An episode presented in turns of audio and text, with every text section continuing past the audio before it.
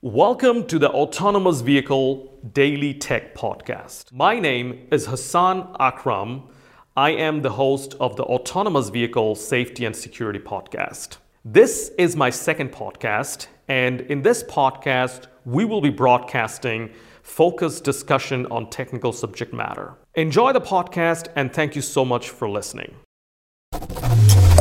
If we talk about entrepreneurship, my entrepreneurship, I personally haven't taken so far from the day I have formed, founded my company today till today, one single dollar, one single euro dividend out of the company. First of all, the moment I take one dollar, it'll be taxed at a private rate, and I'm in a very high tax bracket.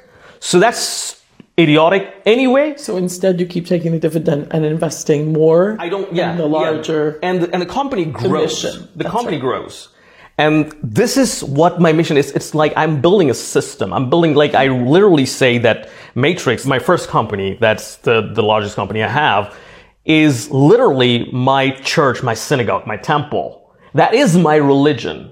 And I don't only say entrepreneurship is religion, I live it as my religion. You know, there's a joke when you go to a, some conferences for uh, success generation, and you say to somebody, "What's your religion?" And I say, "I'm a Buddhist Christian." I call myself a Kribu, and the next person says, "Oh, I'm a capitalist." Yeah, yeah. Capitalism is a religion, but it's a two-edged sword.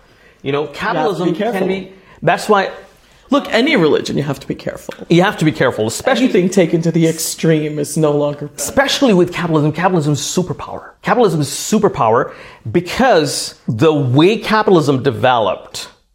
And coming back to your, your question that your religion, your parents, they have taught that money is the root of all evil. I understand them. It isn't even verbally said, but it's implied. And I, I was raised Irish Catholic, and we're very humble people, and we're taught that poverty is a virtue. It's literally part of the Christian faith.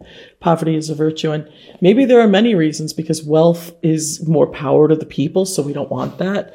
You know, we bring down the wealth and we keep everybody under control. besides the political motive, besides the political, motive, I understand their perspective, our ancestors' perspective, because what they have seen is a very different world than what we're heading to. they have seen wealth in form of tangible goods, lands, or minerals, Power. which is finite. like you take it means somebody else cannot have it. This is right. This is a zero sum game. So the our ancestors, religious leaders, everybody's mindset is a product of the zero sum game But it that didn't we were have playing. to be. When we go into, there's an island near Papua New Guinea that has so much resources, and the natives drove out the mining company, which was very hard to do. And now they're trying to come back in, and this island is trying to keep them out because they consider the island their religion. This island is our mother, our God. We just want to protect her. And the strip mine just carved out this scar and took all the ore. But we know as a good economy, they could have gotten the ore out of the earth in better ways, and they could have rewarded the people who lived there with great assets to elevate them. And instead, they marginalized them and moved them to bad housing, no schools, and they stripped out the ore. Capitalism at its worst. Right. And there is a reason for that, Mary Agnes. The reason is Zero sum. zero sum game. If I elevate each and every member of that island, I'll make less profit. Yes.